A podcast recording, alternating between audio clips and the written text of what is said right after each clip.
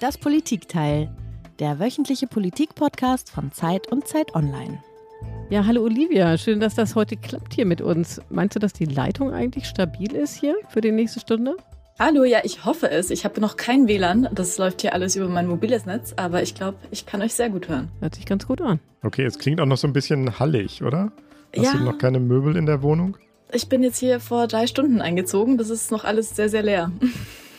Vor drei Stunden. Das ist allerdings echt mal cool. Und was die äh, Hörer und Hörerinnen ja nicht sehen, ist, dass du da irgendwas im Hintergrund hast, was ich nicht so richtig deuten kann. Ist das ein Regal oder was ist das? Das ist ein Bücherregal, äh, ein, ein sehr großes Bücherregal. Ähm, und ich werde da heute zwei Bücher hineinstellen können, denn mehr habe ich gar nicht dabei. Ähm, wird ein bisschen schaurig aussehen. Zum ersten Mal in der Geschichte der Zeit hat unsere Redaktion eine eigene Korrespondentin in Kiew, der Hauptstadt der Ukraine. Seit Mitte April berichtet Olivia Kortas für uns aus der Ukraine.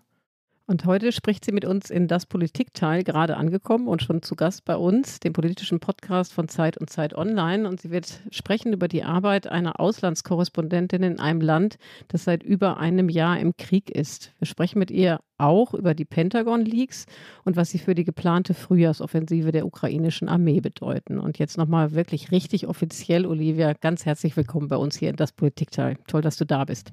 Dankeschön, danke für die Einladung. Ja, Iliana, jetzt müssen wir nur noch sagen, wer wir sind, oder? Ja, ganz kurz. Also, stimmt, ich bin Iliana Grabitz und ich bin Politikchefin von Zeit Online in Berlin. Und ich bin Heinrich Wefing und ich leite den gedruckten Politikteil der gedruckten Zeit. Wir haben es gesagt, wir wollen erstmal ein bisschen anders als sonst mit dir über sozusagen die Arbeitsbedingungen sprechen, Olivia. Du bist gerade in Kiew angekommen vor ein paar Tagen. Wie kommt man da überhaupt hin? Erzähl mal, wie bist du in die Ukraine gereist? Ich bin äh, mal ausnahmsweise nach Warschau geflogen von Berlin aus. Eigentlich fahre ich da immer mit dem Zug, aber die Zugstrecke ähm, ist teilweise gesperrt, so dass man da neun Stunden unterwegs wäre äh, mit dreimal umsteigen. Deswegen bin ich geflogen und bin dann äh, nach Helm gereist. Das ist eine Grenzstadt an der polnisch-ukrainischen Grenze. Und von Helm habe ich dann den Nachtzug genommen nach Kiew. War dann um 6.30 Uhr morgens hier in, in Kiew da. Und hast du geschlafen? Ich habe nicht geschlafen, weil wir ähm, sehr viele Stops hatten in der Ukraine und ich ähm, habe am Anfang mich sehr, sehr gefreut, alleine einen Schlafwagen zu haben. Äh, das sind ja eigentlich vier Betten immer drin und äh, so wie ich das bislang kannte, waren die auch immer voll. Und ich war also alleine und man kann sich von innen zusperren. Das habe ich dann gemacht. Und äh, ich glaube, ich bin irgendwann um, um eins eingeschlafen, um 2.50 Uhr klopfte dann, ähm, ja, klopfte es sehr, äh, sehr laut an der Tür und da stand dann so ein großer Mann, der äh, also das Bett neben mir hatte. Ich ließ ihn dann rein und äh, äh, war dann erstmal so ein bisschen nervös, weil ich ja nicht wusste, wer das ist und äh, wartete, bis er einschlief. Er schnarchte dann sehr laut, aber äh, am Morgen haben wir dann zusammen noch Kaffee getrunken und uns unterhalten. Es äh, war auch ein Mann, der seit 29 Jahren bei der Armee ist, also ganz, ganz spannend. Wir haben sogar Nummern getauscht. Das hört sich spannend an.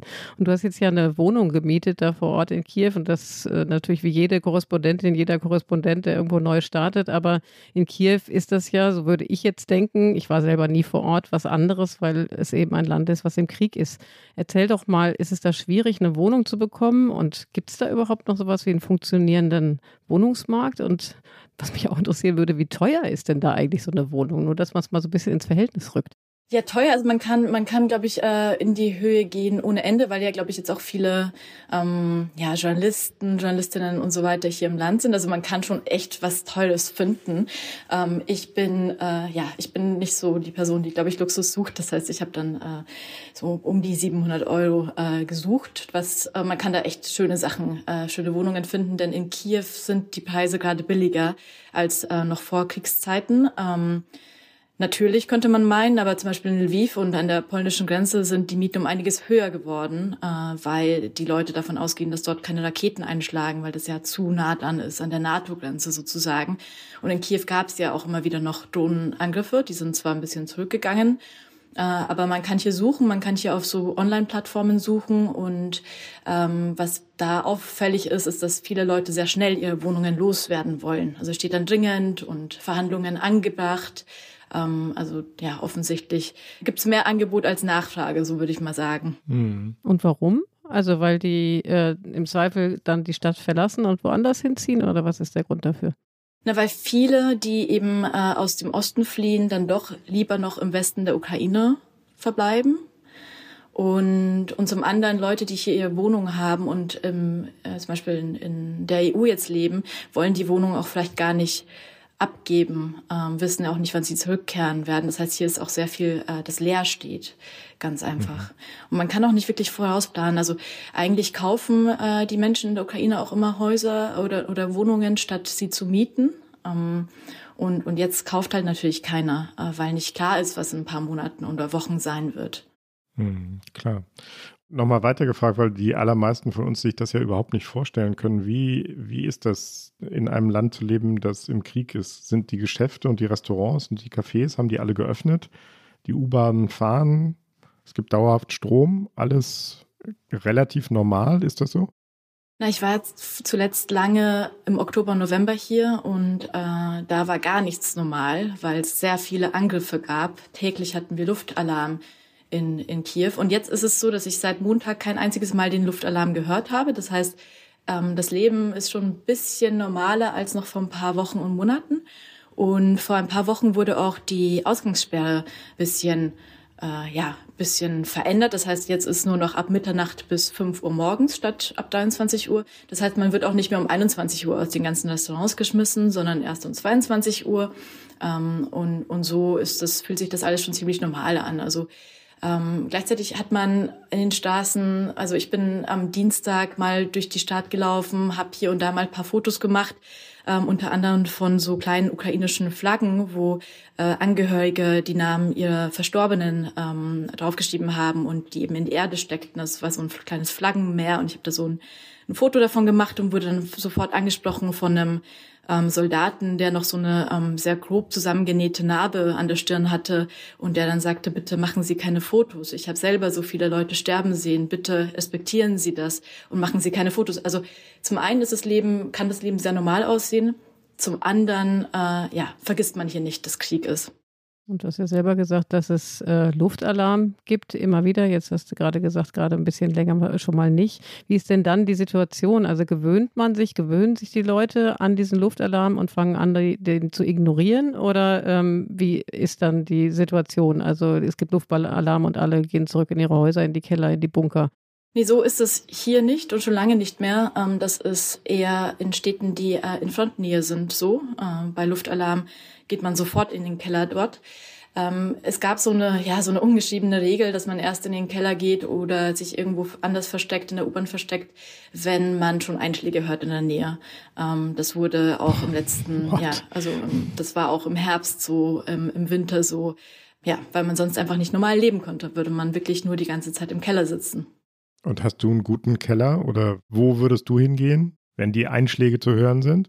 Na, ich habe nach einer Wohnung gesucht mit Keller am Anfang und dann äh, habe ich sogar eine schöne gefunden. Ähm, und dann hieß es, der Keller würde erst um 8 Uhr morgens aufgesperrt und um 17 Uhr äh, nachmittags zugesperrt werden von einer, einer Person, die vorbeikommt, um das zu machen. Und dann fragte ich, na, was ist denn, wenn dann wieder die Drohnenangriffe morgens anfangen um sieben und ich kann dann nicht in den Keller? Und dann, äh, dann meinten die, naja, die U-Bahn ist halt so zwölf Minuten entfernt, da kann man dann schon hinlaufen. Das war mir dann zu lang und ich habe dann angefangen, in U-Bahn-Nähe zu suchen. Äh, also ich bin jetzt hier, ich glaube, wenn ich laufe, bin ich wahrscheinlich in einer Minute äh, in der U-Bahn, im U-Bahn-Schacht, was ja nochmal, eigentlich nochmal sicherer ist als so ein Keller. Mhm. Also für uns, glaube ich, unvorstellbar, Henrich, ne? Ja, totaler Wahnsinn. Also wir, wir reden da jetzt so locker drüber, aber eigentlich ist es natürlich absoluter Wahnsinn. Ja. Irre. Jetzt hast du ja ganz viel über deinen Alltag erzählt oder einiges erzählt. Ähm, wie sieht denn dein Arbeitsalltag aus? Äh, vielleicht können wir darüber auch nochmal sprechen. Wie sind nämlich die Arbeitsbedingungen für Journalistinnen und Journalisten? Das eine ist ja die äh, Situation an der Front. Da konnte man hier gerade in diesen Tagen lesen, dass das immer schwieriger wird, äh, die Restriktionen immer größer werden, dass die Leute tatsächlich auch vorgelassen werden. Aber fangen wir erstmal an mit deinen Arbeitsbedingungen im Alltag. Wie frei kannst du dich im Land bewegen und welche Restriktionen gelten für dich? Mhm. Wir haben ja alle eine Akkreditierung, die wir hier äh, sind und arbeiten. Ähm, und es war im vergangenen Jahr noch einigermaßen locker. Man hatte die immer dabei. An Checkpoints musste ich die öfter vorzeigen, anfangs auch in Kiew. Und da haben dann Soldaten an den Checkpoints auch mal gefragt, ob ich das Handy für sie öffnen kann, ob ich die, meine Foto-Apps zeigen kann und so weiter. Ähm, also so sah das aus. Und dann eher im Osten, wenn man da irgendwo ähm, bei Kharkiv unterwegs war, Balaklia ähm, oder, oder Herson eben im Süden des Landes, gab es sehr viele Checkpoints. Also ist man ständig angehalten worden ähm, und musste die Akkreditierung vorzeigen. Aber es gab dann ähm, ja, also ich, ich hatte keine negative Erfahrung, wurde immer sehr schnell weitergewunken. Ähm, vor allem als ich anfang Polnisch zu sprechen, äh, dann äh, ging das immer noch mal ein bisschen schneller. Und äh, das ist jetzt in Kiew noch mal entspannter. Also hier gibt es kaum mehr Checkpoints beim Präsidentenpalast natürlich. Da war ich auch ähm, gestern noch mal ähm, und und äh, habe mich mit einem äh, der engsten Berater Zelenskis unterhalten. Das ist die einzige Restriktion, die ich hier verspüre. Aber ansonsten, so wie du es richtig sagst, an der Front ist es noch mal restriktiver geworden. Das war davor schon so, dass man nicht direkt an die Front konnte, sondern dann immer jemanden noch dabei hatte, eine PR-Person und äh, zusätzliche Genehmigungen brauchte. Und jetzt gibt es ja auch wirklich eine rote Zone, in die man als Journalistin nicht kommt. Und der Grund dafür ist, also einerseits, dass äh, sozusagen die Ukraine auch die Botschaften kontrollieren will äh, und sicherlich zu, der zweite ist, dass sie um die Sicherheit fürchten. Ne? Also was ist da der ausschlaggebende Hintergrund? Die sagen natürlich, dass es um die Sicherheit geht. Ja, die wollen schon, die kontrollieren schon natürlich sehr genau, ähm, was berichtet wird und wie berichtet wird. Und ich glaube, dass das eigentlich das eigentliche Interesse ist hinter diesen Restriktionen, dass äh, man nicht zu viel zeigen möchte.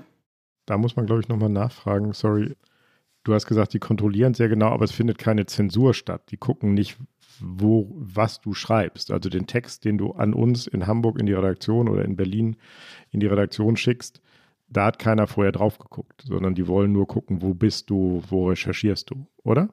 Das stimmt, aber ich hatte das schon mal zu Beginn, ich glaube, das war, oder was heißt zu Beginn des Krieges im Mai, ähm, da habe ich versucht, in Krankenhäuser zu kommen weil ich gerne über die Versehrten sprechen wollte. Mhm. Und da wurde mir das unmöglich gemacht. Ich habe da wirklich wochenlang versucht. Ähm, und dann hieß es irgendwann, ja, das können wir machen, wenn wir den Text lesen können, bevor er veröffentlicht mhm. wird. Ich habe gesagt habe, das geht natürlich nicht. Ne? Das können wir nicht machen. Klar. Also ähm, ich, ich ich war jetzt lange nicht mehr an der an Frontnähe unterwegs. Ich weiß gar nicht, wie das jetzt gehandhabt wird, auch mit den neuen Regelungen. Aber es ist etwas, das schon mal versucht wurde. Mhm.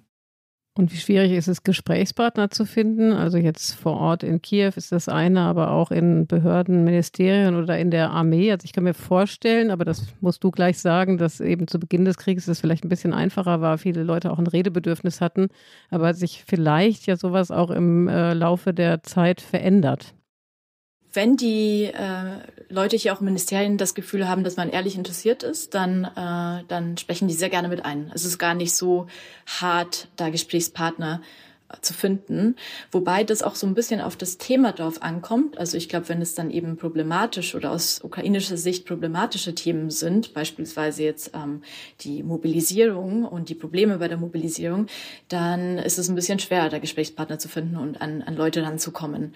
Ähm, also die, das ist natürlich ein Land im Krieg, da gelten ein bisschen andere Regeln äh, sozusagen. Also wir müssen da schon auch immer aufpassen, dass wir uns da nicht, äh, ja, nicht, nicht irgendwo mit uns gespielt wird und wir uns da irgendwie einschüchtern lassen. Also ich glaube, dass es wichtig hm. ist, da auch immer gegenzuhalten.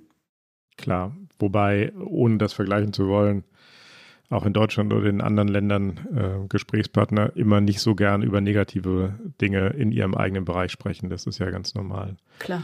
Vielleicht haben es die Hörerinnen und Hörer schon vermisst. Äh, auch Olivia hat ein Geräusch mitgebracht und damit wollen wir jetzt äh, sozusagen den Übergang machen, den Sprung machen ähm, aus dieser Beschreibung deines Alltags und deines Arbeitsalltags zum ersten Thema, über das wir mit dir sprechen wollen. Im politischen Podcast müssen wir über Politik reden. Was hast du als Geräusch mitgebracht?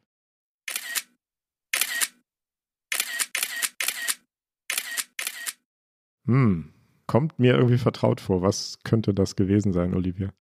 Das ist das Geräusch, das man hört, wenn man mit dem Handy Fotos macht. Äh, genau. Ich habe ich hätte eigentlich ein anderes Geräusch mitgenommen und zwar ein, ähm, äh, ein genervtes Stöhnen eines Gesprächspartners, den ich gestern traf. Äh, das war ein äh, Mann, der mal den, also der, der Vizeleiter des äh, Geheimdienstes hier. Ähm, Und der kam an den Tisch, das war, das war ganz witzig. Wir waren vormittags verabredet in einem Sushi-Restaurant an einer vierspurigen ähm, Straße.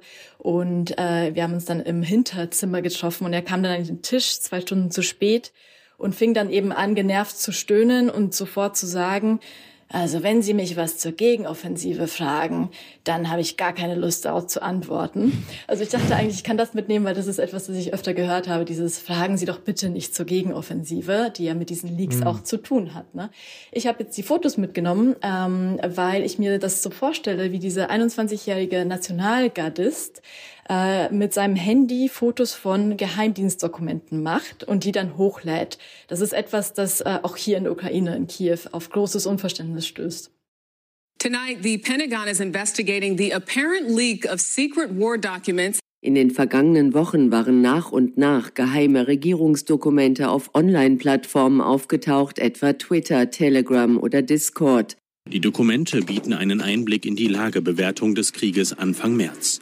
Die durchgesickerten Informationen sollen laut Washington Post auch Zweifel der US-Geheimdienste an einem militärischen Erfolg der geplanten Frühjahrsoffensive der ukrainischen Armee festhalten. Nach dem Auftauchen geleakter US-Geheimdokumente im Internet hat das FBI nun in Massachusetts einen 21-jährigen Nationalgardisten festgenommen. Ja, da war es jetzt schon, die Frühjahrsoffensive, äh, das Leak. Darüber wollen wir jetzt im ersten Block mit dir sprechen, ähm, Olivia. Du hast es gerade schon gesagt, du hast dich mit Leuten in Kiew getroffen, mit denen gesprochen, mit Offizieren, Geheimdienstleuten, Politikern. Erstmal so ganz global gefragt, wie sauer sind die über dieses Leak der Amerikaner? Die zeigen sich sehr ruhig, sehr besonnen und äh, ich habe den einen der engsten Berater, Podolyak, Mihailo Podolyak, äh, des Präsidenten, äh, gestern nochmal gefragt, ja, aber wie kann das denn sein, dass sie nicht im Ansatz sauer sind. Und äh, die sagen eben seit zwei Wochen, äh, das sind Dokumente, die man kannte, die öffentlich äh, zugänglich waren oder die wurden eben gefälscht, aber uns tun die halt nichts. Und das ist die, das ist die offizielle Linie zumindest der Politik. Ähm, bei den Geheimdiensten sieht es wohl ein bisschen anders aus. Die hat es schon sehr geärgert, dass das so ein bisschen heruntergespielt wurde auch, weil die sich natürlich äh, auch die Frage stellen müssen, welche Daten teilen wir überhaupt mit unseren Partnern und, und wie wirkt sich das jetzt äh, alles auf, auf unsere Arbeit aus. Hm.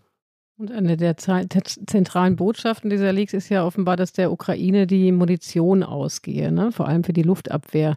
Ähm, haben das deine unterschiedlichen Gesprächspartner bestätigt?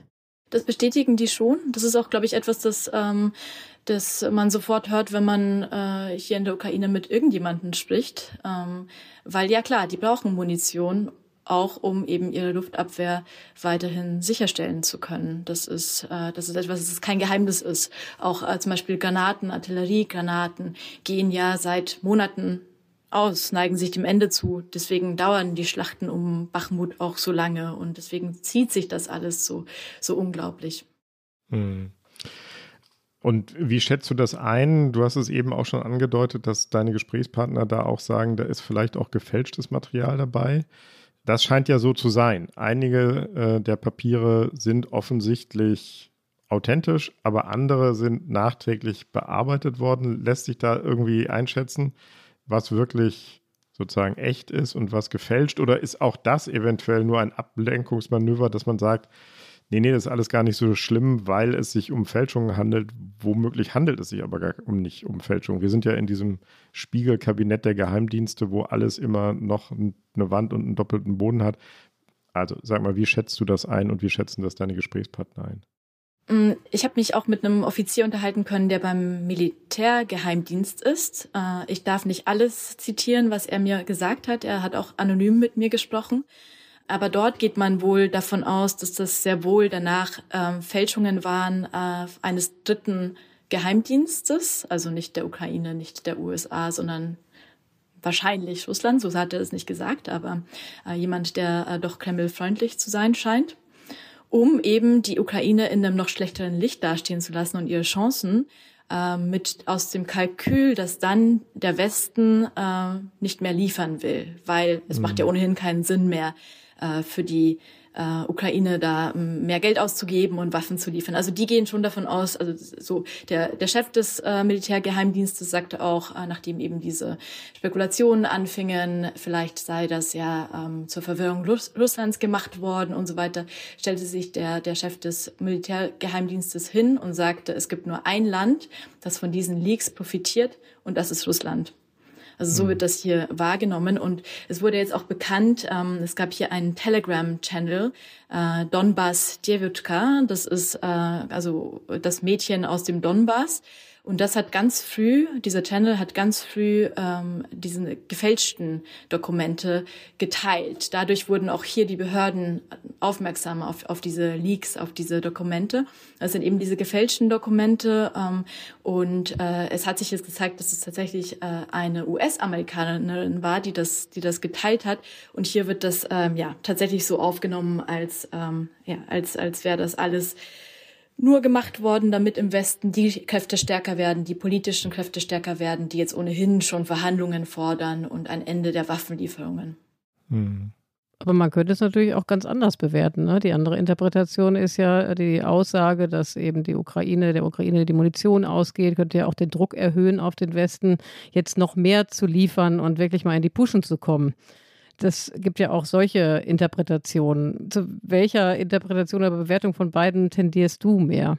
Tatsächlich zu der ersten, denn ich glaube nicht, dass, äh, dass im Westen ähm, politische Stimmen Unterstützung bekommen, die sagen, na jetzt haben die ja nichts mehr, jetzt müssen wir jetzt wieder mehr liefern, sondern äh, es hat sich schon so dieses Argument durchsetzen können in den vergangenen Wochen, die Gegenoffensive sei der, der eine Moment, der jetzt so viel entscheiden wird und, und danach wird sich zeigen, ob man jetzt verhandeln müsse oder nicht. Also das habe ich im, im Westen schon mehrmals jetzt gehört und ich glaube, das ist auch etwas, ähm, das, äh, das die Ukrainer hier sehr wohl wahrnehmen, diesen Druck, ähm, macht jetzt mal. Und wenn ihr aber keinen Erfolg habt mit der Gegenoffensive, dann muss mal Schluss sein. Also ich glaube tatsächlich, dass, es, äh, dass die Leaks eher ähm, die Ukraine äh, benachteiligen und die Position der Ukraine. Hm. Jetzt hast du genau das Stichwort genannt, auf das wir als nächstes zu sprechen kommen müssen die geplante Gegenoffensive, die geplante Frühjahrsoffensive. Das ist ja die große Frage, die hinter allen Debatten um das League steht. Können die Ukrainer noch einmal zum Gegenangriff ansetzen? Können sie besetzte Gebiete befreien und die russische Armee zurückdrängen, so wie ihnen das im vergangenen Herbst mit großen Gebieten gelungen ist? Was hörst du darüber? Außer dass der Geheimdienstoffizier entnervt aufstöhnt, wenn du ihn nach der Frühlingsoffensive fragst. Was sagen die anderen Gesprächspartner oder sind die auch alle genervt von deinen Fragen? Na, ich glaube, dass das Problem mit der Gegenoffensive ist, dass jeder, der was sagt, eigentlich nichts weiß und alle, die was wissen, die sagen nichts.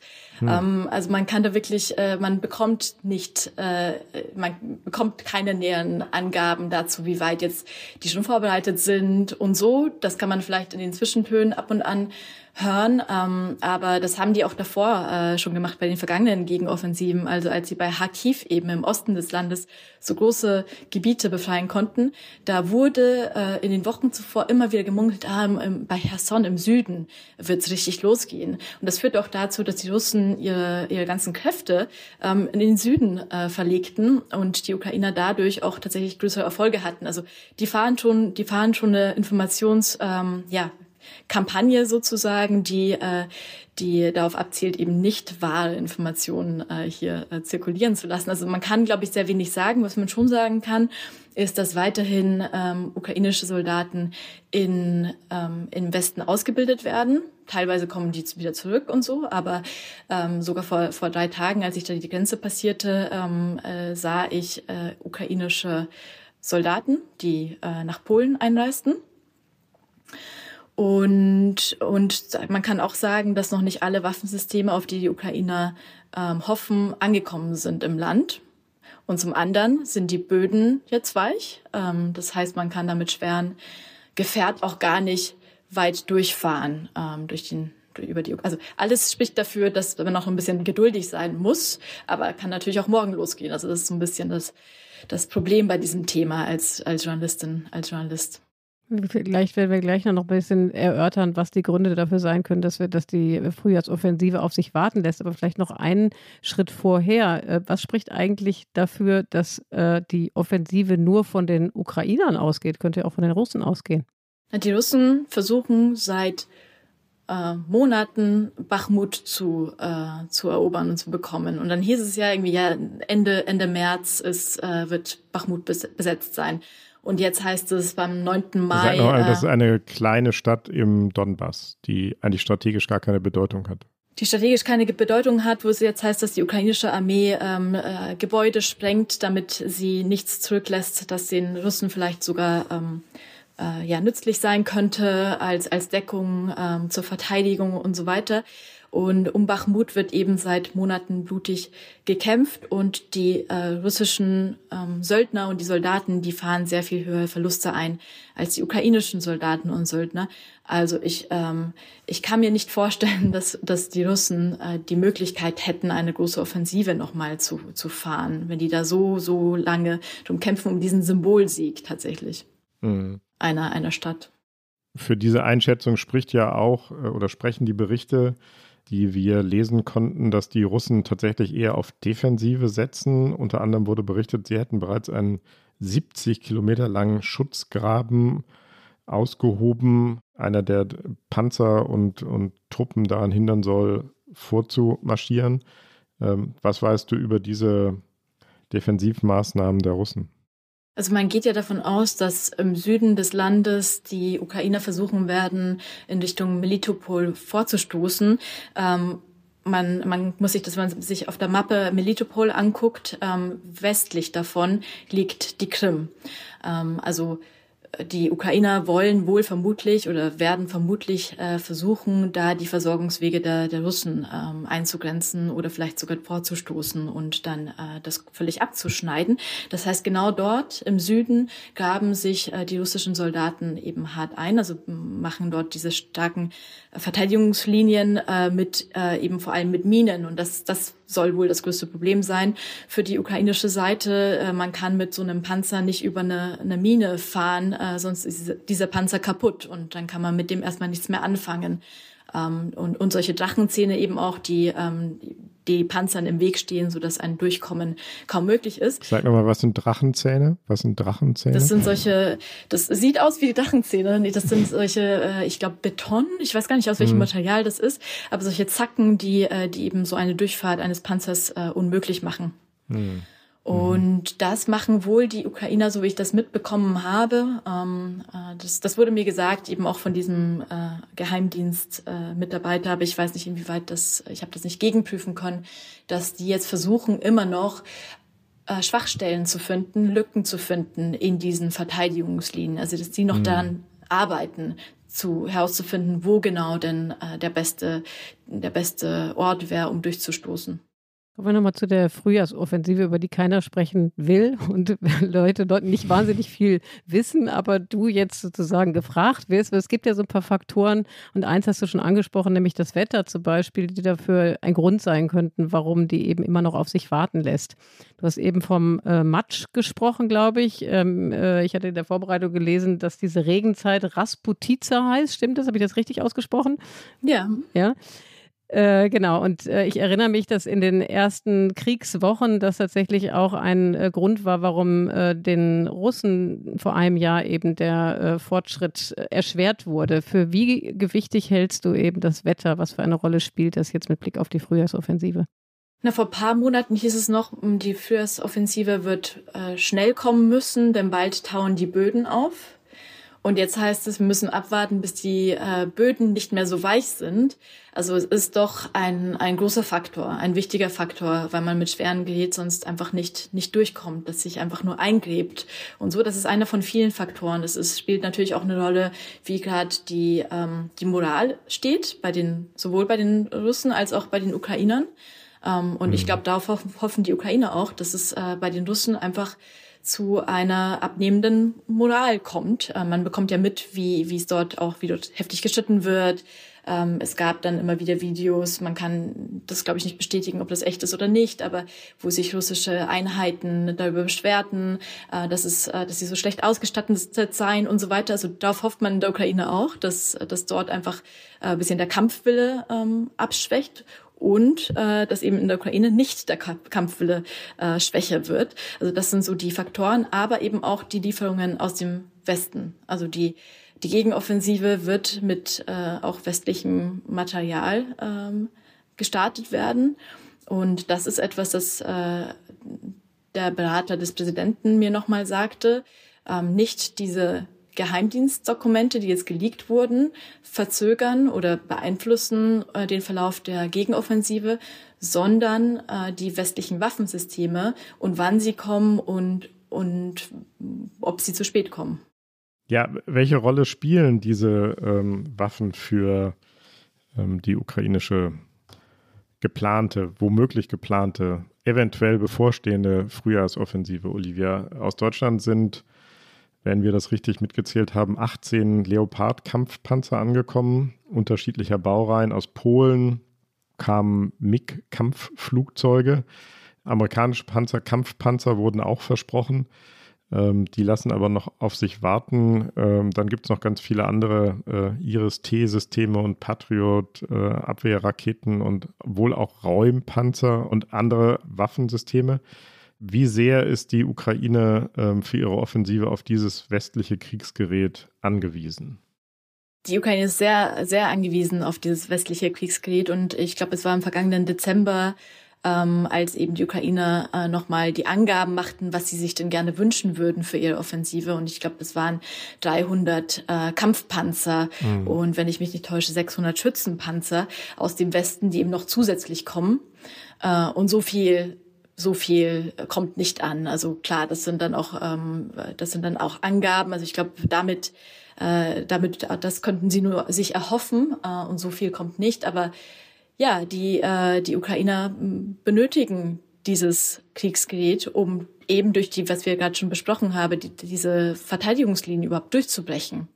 Was hm. sie sich auch, ähm, was auch hilft, ist äh, diese MiG-29 äh, die ja jetzt von der Slowakei und äh, von Polen gesendet werden, denn die ukrainischen Jets sind auch teilweise schon abgeschossen worden. Also es war dann immer die Rede von 60 abgeschossenen ukrainischen äh, Jets. Und, und das wird eben aufgefüllt. Also sowas hilft äh, auch sehr kurzfristig und könnte bei einer Gegenoffensive auch ähm, hilfreich sein. Ich meine, was die Ukrainer immer sagen, das, ähm, das ist immer dieses Argument, na ja, warum gebt ihr uns keine äh, Waffensysteme, mit denen wir die äh, russischen ähm, Lager zerschießen können? Ähm, warum vertraut ihr uns dann nicht? Warum geht ihr davon aus, dass wir äh, russisches Gebiet beschießen werden? Wir haben doch kein Interesse daran, Zivilisten zu verletzen und so weiter. Also was dann immer noch weiter gefordert wird, ist äh, eben etwas, das, ähm, das äh, in den besetzten Gebieten diese Versorgungswege nochmal beschädigen würde, äh, was der Gegenoffensive natürlich auch aus ukrainischer Sicht sehr stark helfen würde. Kann es auch sein, dass diese ähm, Botschaft, dass die Ukraine einfach im Moment noch nicht in der Lage ist oder gut gerüstet ist für eine Frühjahrsoffensive, also die Hilfe des Westens braucht, dass es Teil der psychologischen Kriegsführung ist? Also ich meine, wir haben ja eben seit Monaten eben auch immer wieder beschrieben, dass westliche Waffensysteme geliefert wurden. Es sind inzwischen 18 Leoparden aus Deutschland angekommen. Du hast gerade die Mix aus Polen und aus der Slowakei erwähnt. Könnte es sein, dass sozusagen auf die Art und Weise auch ein Narrativ genährt wird, ähm, äh, das dazu führt, dass die Ukrainer dramatisch unterschätzt werden? Denn genau davon haben sie ja schon mal profitiert, nämlich zu Beginn des Krieges. Könnte absolut sein. Ich glaube, dass eher auch mit einspielt, dass die Ukraine immer ein bisschen ähm, unterschätzt wurde in den vergangenen Monaten, äh, auch von westlichen Geheimdiensten, die eben äh, nicht damit rechneten, auch nicht mit der Gegenoffensive vergangenes Jahr im, im September, wo dann so große Gebiete tatsächlich zurückerobert wurden. Ich glaube, das haben wir alle mit Staunen gesehen und beobachtet. Ähm, ja, ich glaube, das, das kann natürlich ein Teil der, äh, der psychologischen Kriegsführung sein. Andererseits, man, wir wissen wirklich nicht, was die planen, also wie die vorgehen wollen. Wir haben keine Ahnung. Das kann sein, dass die was, was komplett anderes planen, als, als wir uns das vorstellen können und dass es nochmal anders aussieht als, als in den vergangenen äh, Monaten. Also ich glaube, es ist wirklich schwer, zu, irgendwelche Angaben zu machen, inwieweit das alles jetzt irgendwie Strategie ist oder Täuschung ist oder, oder der Wahrheit entspricht. Okay, dann lassen wir es mal bei dieser äh, inspirierten äh, Spekulation darüber, was passieren könnte und welche Rahmenbedingungen wir kennen und was wir alles nicht wissen. Aber ein Krieg, Olivia, wird ja nicht allein auf dem Schlachtfeld entschieden, sondern fast ebenso wichtig ist die Moral, der Durchhaltewille der Bevölkerung, sozusagen der patriotische Spirit der Bevölkerung. Du hast die Ukraine immer wieder besucht in den vergangenen 14 Monaten. Du warst auch häufig für uns, für die Zeit und Zeit Online dort, bevor du da feste Korrespondentin geworden bist. Wenn du mal zurückschaust auf diese vergangenen 14 Monate, wie nimmst du die Stimmung bei den Menschen wahr? Hat sich da was verändert? Ist mehr Kriegsverdrossenheit zu spüren als zu Beginn der Invasion? Oder eigentlich im Gegenteil mehr wütende Entschlossenheit ähm, angesichts der Kriegsverbrechen der Russen und der, der vielen Opfer, die die Ukraine gebracht hat? Wie schätzt du das ein? Erzähl mal. Also wenn ich jetzt jemanden Mikro unter die Nase halten würde und sagen würde, ähm, wie geht's euch, wie ist die Stimmung, äh, dann, dann würde diese Person mir sehr sicher sagen, wir, wir kämpfen weiter und wir sind entschlossen und, und so. Also das hat sich nicht geändert, aber äh, man bekommt doch eine große Kriegsmüdigkeit mit, wenn man, wenn man äh, einfach in Zügen unterwegs ist oder mit den Leuten. Äh, auch mal, ich habe in den vergangenen Wochen und Monaten immer wieder mit Freunden hier telefoniert der Krieg ermüdet Menschen, weil sie nicht vorausplanen können, weil sie ihre Jobs nicht mehr weitermachen können, ähm, hm. weil sie nicht wissen, ob sie ein Unternehmen aufbauen oder nicht, ähm, weil sie nicht wissen, wo ihre Zukunft stattfindet und weil das einfach Familien zerreißt. Ähm, es, ist, es fängt an bei Leuten, die mir erzählt haben, sie lassen ihren Mann nicht mehr aus dem Haus, weil der dann mobilisiert werden könnte, ähm, ähm, bekommt jetzt momentan auch äh, auf Straßen oder offenen Plätzen einen Mobilisierungsschein in die Hand gedrückt. Ähm, es geht weiter mit Leuten, die mir erzählt haben, äh, mit Frauen, die mir erzählt haben, dass sie jetzt plötzlich sowohl arbeiten müssen als auch äh, auf die Kinder aufpassen müssen. Äh, das ist ja häufig, findet das noch mit Homeschooling statt, äh, weil die Kinder nicht dort leben, wo ihre Schulen sind und so. Und dann mhm. kommt der Mann ab und an mal von der Front und dann äh, geht es aber nicht so gut, äh, weil, weil Konflikte aufkommen und so weiter. Also hier sind sehr viele Familien zerrissen. Ähm, äh, wenige Leute können vorausplanen. Äh, ich äh, ja, viele würden wahrscheinlich sehr gerne psychologische Hilfe annehmen. Äh, das heißt, äh, klar, äh, der Kampfwille oder der, dieser, dieser Wille, weiterhin in diesem Land zu leben und der Glaube daran, dass bald Frieden sein wird und dass die Ukraine diesen Krieg gewinnt, der geht nicht vorbei. Das müssen die Leute aber auch, glaube ich, um einfach zu überstehen. Ähm, aber, aber ja, natürlich sind, sind die Leute sehr, sehr müde, weil das einfach einen kaputt macht, so lange in so großer Unsicherheit zu leben. Und das haben wir vorhin schon ein bisschen besprochen mit diesen Raketenangriffen und Drohnenangriffen. Für mich ist es echt ein, ein Gamechanger, jetzt hier zu sein und nicht ständig hinhören zu müssen, äh, kommt jetzt wieder irgendwas, fliegt wieder was, weil einfach den Russen gerade die Drohnen so ein bisschen ausgegangen sind und die halt weniger fliegen. Aber wenn das wieder zunimmt, dann, dann nimmt auch der Stressfaktor wieder ein bisschen zu. Und man ist, kann auch immer nicht sicher sein, dass nächste Woche nicht doch nochmal ein Angriff kommt. Hm. Aber die Frage, wenn man dir so zuhört, Olivia, man kann das ja alles wahnsinnig gut nachfühlen oder wahrscheinlich kann man es doch nicht nachfühlen, weil man selber nie vor Ort war, aber man liest ja auch viel darüber. Trotzdem die Frage, wo entfesselt sich denn dann diese Kriegsverdrossenheit und dieser Frust? Also ich verstehe das, das, was du sagst, dass man sich natürlich eben an diesem Kampfeswillen und dem Glauben daran, dass äh, man eben am Ende zu seinen Zielen kommt in der Ukraine, dass das halt eben auch diszipliniert. Aber ist auf der anderen Seite, fragt man sich, wo sind eigentlich die Blitzableiter? Also kann man davon reden, dass möglicherweise die Aggression auch der Menschen untereinander, die Gereiztheit zugenommen hat? Wie würdest du diese Stimmung im Alltag sozusagen beschreiben?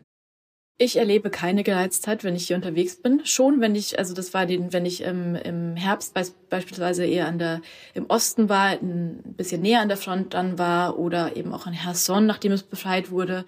Da liegt schon eine gewisse Gereiztheit äh, dann ähm, auch in der Luft, die man im Alltag spürt. Hier in Kiew ist es nicht so. Ähm, ich glaube, viele Menschen, die eben nicht an der Front sind, sondern in Kiew leben, retten sich so ein bisschen damit, dass sie äh, vor allem auch viel freiwillige Arbeit leisten. Ähm, es gibt ja, also es gibt ja verschiedene kleine Gruppierungen, die sich jetzt äh, hier gebildet haben und die dann Geld sammeln ähm, mit Kunst, mit Musik, mit allem Möglichen und und dann eben äh, ja, weiß ich nicht, Nachtsichtgeräte beispielsweise kaufen und die an die Front schicken und so. Also ich glaube, das ist so eine Art äh, so eine Art Blitzableiter, dass man doch immer noch aktiv ist, was dagegen tut, auch wenn es nur ein kleines bisschen hilft, aber zumindest macht man was. Ich glaube, das ist das Wichtigste äh, für, für die Leute hier, aktiv zu bleiben und auch ähm, gegen diesen Krieg weiterzukämpfen.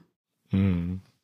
wächst denn die Kritik an der Regierung? Weil das könnte ja eine andere Form sein. Ne? Also wenn ich mich so in die Lage versetze. Klar, man ist einig in dem Ziel, was man hat, aber es könnte ja sein, dass man anfängt, sozusagen die Schritte, die Maßnahmen, die ergriffen werden, zu kritisieren. Also wie äh, stark ist der Rückhalt von Zelensky noch?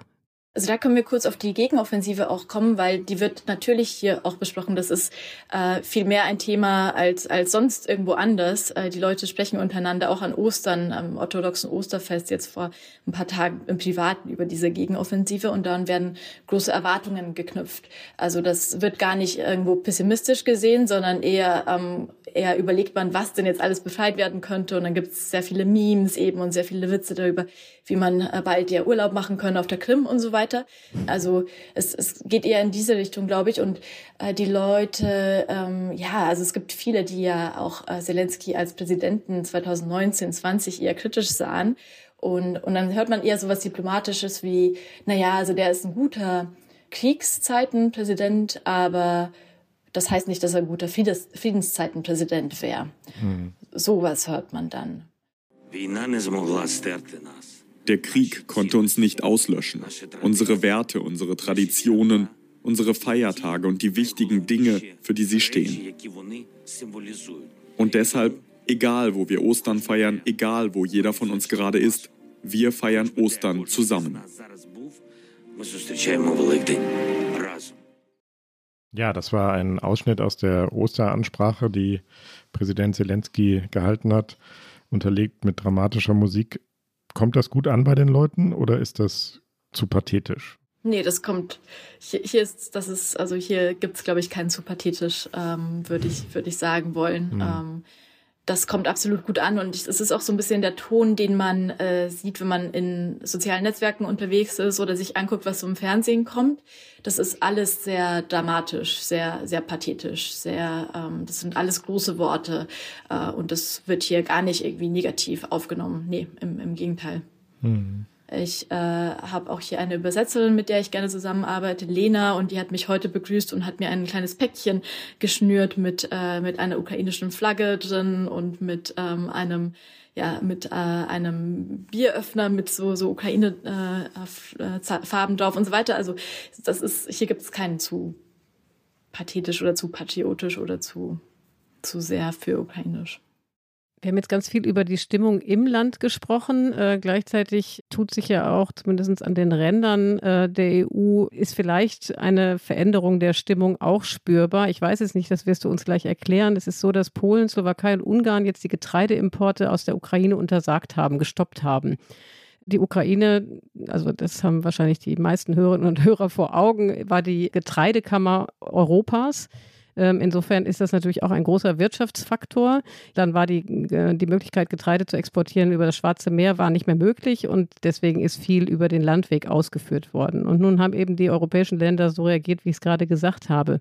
Wie wird das eigentlich wahrgenommen in der Ukraine? Wird das auch als Zeichen schwindender Solidarität der angrenzenden Staaten wahrgenommen? Ja, das wird ähm, vor allem, weil Polen ja der, der größte Verbündete ähm, hier ist. Das heißt, es wird jetzt heute so kommentiert hier, ähm, wieso das äh, alles gegen EU-Recht geht und was äh, das bedeutet und wie das aufgehalten wird, diese Exportstopps. Das heißt, äh, ja, das wird so ein bisschen mit, äh, mit Abstand gesehen, mit Distanz und man hofft darauf, dass, äh, dass die EU ähm, das wieder einrenkt, weil man ja sehr wohl weiß, dass die polnischen, das auch sogar, es gab, gab ja jetzt eine Einigung, ähm, dass das Getreide weiterhin durch Polen durch transportiert werden kann, aber dann nicht auf den Markt, auf dem polnischen Markt landen soll. Und sogar das ist sowohl ähm, gegen das polnische, gegen die polnische äh, Gesetzgebung als auch eben gegen äh, EU-Recht. Und darauf hofft man eben in der Ukraine, dass, dass sich das alles irgendwie einbringt. Mhm, aber das war ja eigentlich, wenn ich das richtig verstanden habe, die ganze Idee hinter diesen Getreideexporten, weil das, wie Iliana gesagt hat, nicht mehr übers Meer geht, muss es über den Landweg. Und dieses Getreide ist ja vor allen Dingen auch bestimmt für viele Länder auf der Südhalbkugel, die extrem dringend auf diese Getreidelieferungen angewiesen sind, weil ihre ganze Brotproduktion, ihre ähm, Lebensmittelproduktion davon abhängt. Also insofern müsste ja eigentlich die EU auch ein Interesse daran haben, äh, dass diese Durchleitung funktioniert äh, damit sich auch nicht diese südlichen Länder gegen die Ukraine und gegen Europa stellen, oder? Total. Und auch Polen hat ja an sich ein Interesse, dass es sich da jetzt nicht gegen äh, sowohl die anderen EU-Länder erstellt als auch die Ukraine. Also Polen hat ja mhm. immer, hat ja in den vergangenen Monaten, in Polen wird das sehr, sehr kritisch äh, gerade kommentiert, auch dass sich der ähm, Chef der Regierungspartei, Jarosław Kaczynski, da mehr oder weniger ähm, selbst dazu entschieden hat, äh, hier eine große Ansprache zu machen und zu verkünden, dass kein Getreide mehr, kein Weizen mehr nach Polen kommen kann, die Grenze passieren kann ja, de definitiv. Also ich, ich glaube auch, dass sich das alles, das wird jetzt alles sehr ähm, verzögert, diese politische Entscheidung in Polen. Und es zeichnete sich dann ab, als die polnischen Landwirte protestierten, dass es wohl äh, irgendeine Art von, von Stopp geben wird und, und damit dann die Diskussion von neuem anfangen kann. Aber eigentlich, also so, man kann ja nicht in dem Moment, in dem das Getreide in, der, in Polen war, konnte man niemanden davon abhalten, dieses Getreide abzunehmen und zu kaufen zu Preisen, die geringer waren als, als die polnischen Preise. Mhm. Das ist einfach passiert. Unternehmer haben das gemacht. Und jetzt ist die Lösung, äh, diese äh, Transite zu tracken und zu verhindern, dass irgendjemand dieses in Polen, dieses ukrainische Getreide kauft, das ja auch gar nicht für den polnischen Markt bestimmt war. Hm. Ja, wir kommen jetzt langsam zum Ende unserer Stunde hier, Olivia. Und natürlich werden wir dich auch nicht entlassen, ohne dass du uns deine Flop 5 ähm, sagst, nämlich die fünf Phrasen, Klischees und Sätze, die du gar nicht mehr hören magst, wenn es um das Thema geht, über das wir heute reden. Aber vorher würde ich noch gerne eine andere Frage stellen, einfach weil sie gerade aktuell im Raum steht. Und zwar geht es um den Chef der privaten Söldnergruppe, der Wagner-Gruppe Prigoschin, ähm, der vor einigen Tagen ein mögliches Kriegsende ins Spiel gebracht hat und damit für einige Verwirrung gesorgt hat. Also ich will es noch mal einmal wörtlich zitieren.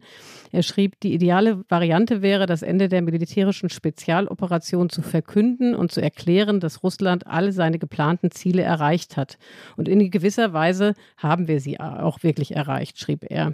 Das hört sich natürlich so an, als würde er nahelegen, ein Ende des Krieges. Wie ist das zu deuten? Wirft da ein Rückzug der Russen seine Schatten voraus?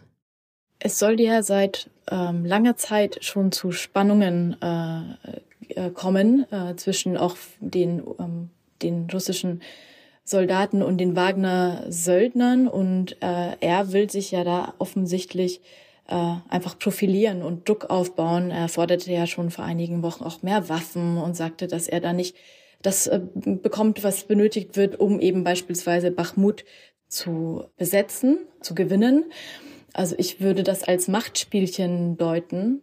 Gut, das kann wahrscheinlich niemand genau ähm, erklären oder deuten, welche Absichten da diese Leute die verschiedenen Akteure in Russland haben. Iliana hat schon gesagt, wir kommen zu unserer äh, Rubrik, äh, den Flop 5.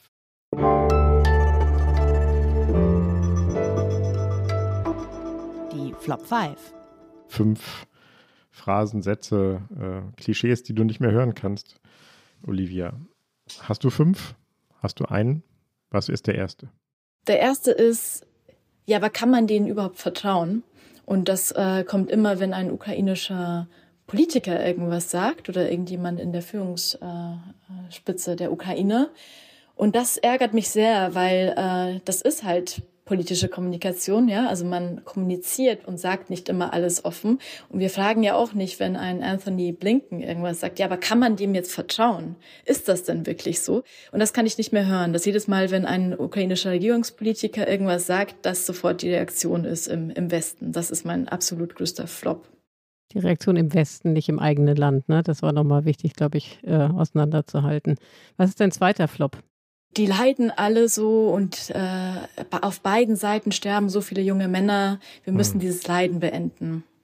Das höre ich immer wieder und ich äh, vielleicht war es schon mal irgendwann bei euch im Podcast ein Flop. Ich weiß es nicht, weil das äh, kommt ja und das endet einfach nicht diese diese Aussage, die einfach so eine false balance aufbaut, ähm, weil man dann irgendwie nicht, also man es sind so zwei Seiten, die gegeneinander kämpfen. Auf beiden Seiten äh, sterben Leute ja, aber eine Seite greift die andere an. Es gibt einen aggressiven Angriffskrieg und, und ich kann es nicht mehr hören. Das kann ich einfach nicht mehr hören. Dieses Leiden und diese Sorgen um dieses Leiden der jungen Männer auf beiden Seiten. Hm. Das geht gar nicht. Das kann sehr gut sein, dass wir das schon mal als Flop hatten, aber das ist ein Flop, der leider bleibt. Was ist der dritte?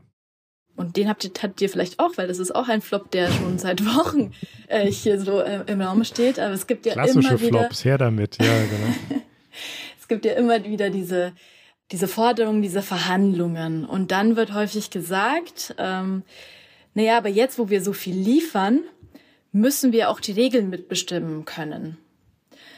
Und, und das ist einfach ein, das ist der falsche Ansatz. So darf man äh, das äh, nicht darauf blicken, weil das ist, also das ist, äh, ja, man, man leistet, man gibt irgendwelche Almosen an die Ukraine und jetzt, und jetzt soll man aber bestimmen dürfen, wann die, wie äh, Krieg und Frieden äh, haben.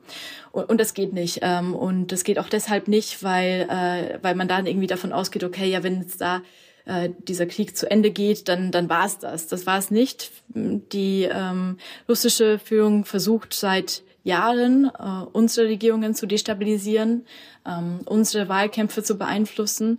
Und, und die Ukrainer kämpfen seit Monaten erfolgreich äh, gegen diese aggressive ähm, ja, Kriegsführung an. Und, und jetzt aus dem Westen zu sagen, na, wir haben jetzt gepennt die vergangenen ähm, Monate und, und Jahre, aber, aber jetzt bestimmen wir mit, wann, wann bei euch Frieden ist, das, das geht auch nicht. Den Flop hatten wir noch nicht, Heinrich, oder? Ich kann mich nicht dran erinnern, nee. Den lassen wir so stehen. Oliver, was ist dein vierter Flop? Darüber haben wir schon so ein bisschen gesprochen, dieses, naja, in Kiew ist es ja jetzt sicher, im Westen der Ukraine ist es ja jetzt sicher. Wieso kommen die Leute eigentlich noch nach Deutschland? Wieso fliehen die? Wieso gehen die nicht zurück? Mhm. Und das ist ähm, eben diese falsche Annahme, dass wenn äh, in einer Stadt Restaurants funktionieren und schöne Cafés offen haben, dass man dort ein normales Leben führen kann. Und ähm, das kann man eben nicht. Also die Leute hier ähm, leben unter, unter einem großen Druck, ähm, psychologischen Druck auch. Und deswegen ist es nicht äh, sicher. Hier auch im Westen des Landes für viele Menschen nicht sicher. Und deswegen fliehen Menschen auch weiterhin nach Deutschland. Und das wird auch weiterhin so, so sein. Hm. Alles, was du sagst, jetzt nur mal in Klammern gesprochen, finde ich, macht nochmal klar, warum es so wichtig ist, dass wir eigene Korrespondentinnen und Korrespondenten äh, in der Ukraine haben, die für uns deutsche Medien von dort berichten. Und dass wir nicht nur immer so oberflächliche Bilder hören, ähm, die Leute sitzen in Kiew in Cafés, da wird schon alles in Ordnung sein. Klammer zu, fünfter, letzter Flop. Und der ist so ein bisschen, der spielt sich äh, jetzt auch natürlich in der, in der Ukraine ab. Das ist dieses, ja, befragen Sie keine nichts zur Gegenoffensive. Weil das höre ich immer und ich frage natürlich auch immer zur Gegenoffensive, denn es ist äh, unsere Aufgabe als, als äh, Journalistinnen und Journalisten. Wir müssen natürlich dazu fragen und dann dürfen uns die Gesprächspartner auch nichts erzählen. Das ist deren, deren gutes Recht und das machen die dann ja auch meistens so. Und die, die nervt es wahrscheinlich, wenn ich dann trotzdem frage und mich nervt es aber mittlerweile immer wieder zu hören, ja, aber jetzt, jetzt bitte keine Fragen dazu. Keine Fragen zur Gegenoffensive. Ja, da kommt man nicht raus. Das ist so ein Kreis, der wird sich wahrscheinlich auch. Ähm Halte bitte noch durch, Olivia. Du bist gerade erst am Anfang. Mach ich. So, das bringt uns zu unserer letzten Kategorie ähm, bei uns. Äh, wir haben vor einigen Wochen entschieden, dass wir, weil wir ja häufig sehr düstere Themen besprechen, die eben auch eine Menge an ja, schlechten Nachrichten mit sich bringen, dass wir zum Schluss all unsere Gäste fragen, Olivia, was ihnen eigentlich Hoffnung macht in all dem, was wir besprochen haben. Und in diesem Fall ist es natürlich der Angriffskrieg auf die Ukraine. Also, was macht dir Hoffnung in dieser Gemengelage? Und vielleicht kann ich noch eine persönliche Na Frage nachschieben. Das eine ist ja vielleicht eher allgemein, das andere ist wirklich persönlich. Worauf freust du dich eigentlich in den nächsten Wochen, die du ja jetzt in Kiew verbringen wirst, Wochen und Monaten? Dann das Erste, was mir Hoffnung macht, ist, dass ukrainische Journalistinnen und Journalisten ähm, angefangen haben, wieder normal zu arbeiten. Und das meine ich so, dass ich äh, vor kurzem einen Artikel gesehen habe, ähm, darüber, dass die Justizreform hier im Land so ein bisschen ins Stocken geraten ist und dass da einige Abgeordnete wohl auch ein Interesse daran hätten. Und das waren dann teilweise Abgeordnete der, ähm, der Präsidentenpartei, also von der Zelensky-Partei. Und ich, es macht mir Hoffnung, dass so hier weiterhin berichtet wird, dass es äh, eben diese offene Debatte gibt. Ähm, und, und das ist einfach schön zu sehen. Ich glaube, das ist unglaublich wichtig für, für für, diese Demokratie hier in diesem Land.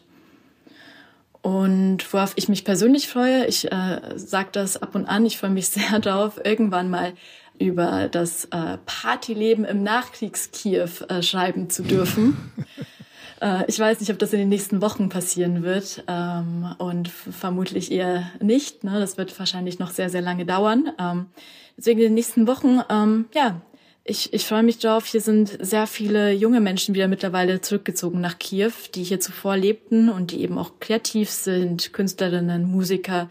Und ich freue mich auch auf Treffen mit, mit diesen Menschen, weil ich gerne gerne von denen lernen will, was die daraus ziehen, hier zu sein und, und wie das vielleicht auch ihre eigene Arbeit verändert. Also der Artikel über die Partyszene im Nachkriegs-Kiew ist schon gekauft. Super. Aber du kannst zwischendurch auch über die Partyszene im Kriegskiew berichten. Auch das wäre, glaube ich, eine super interessante Geschichte.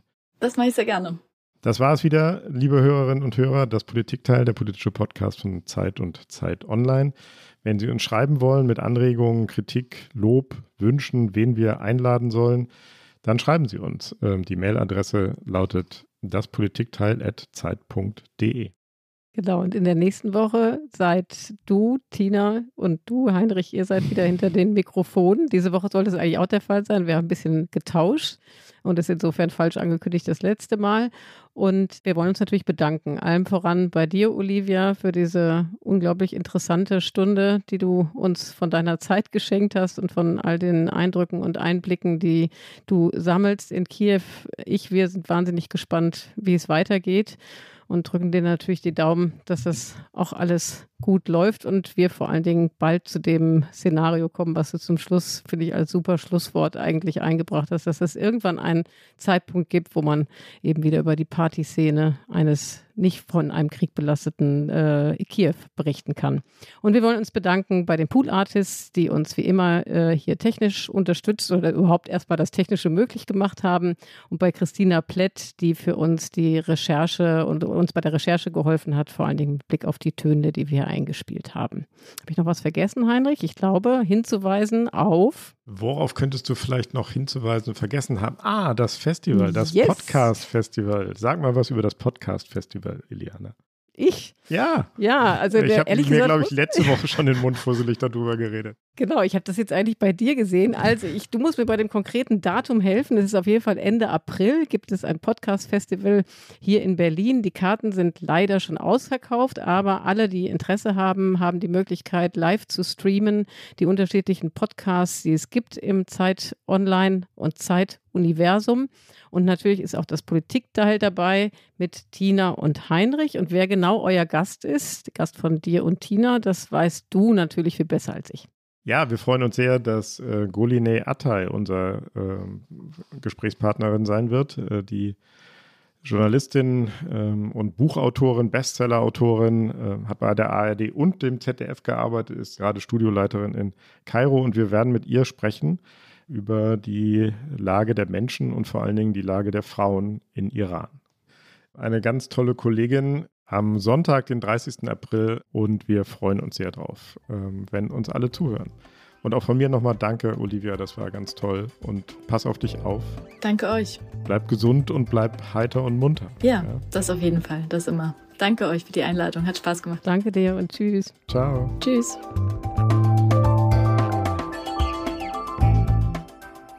Das Politikteil ist ein Podcast von Zeit und Zeit Online, produziert von poolartists.de.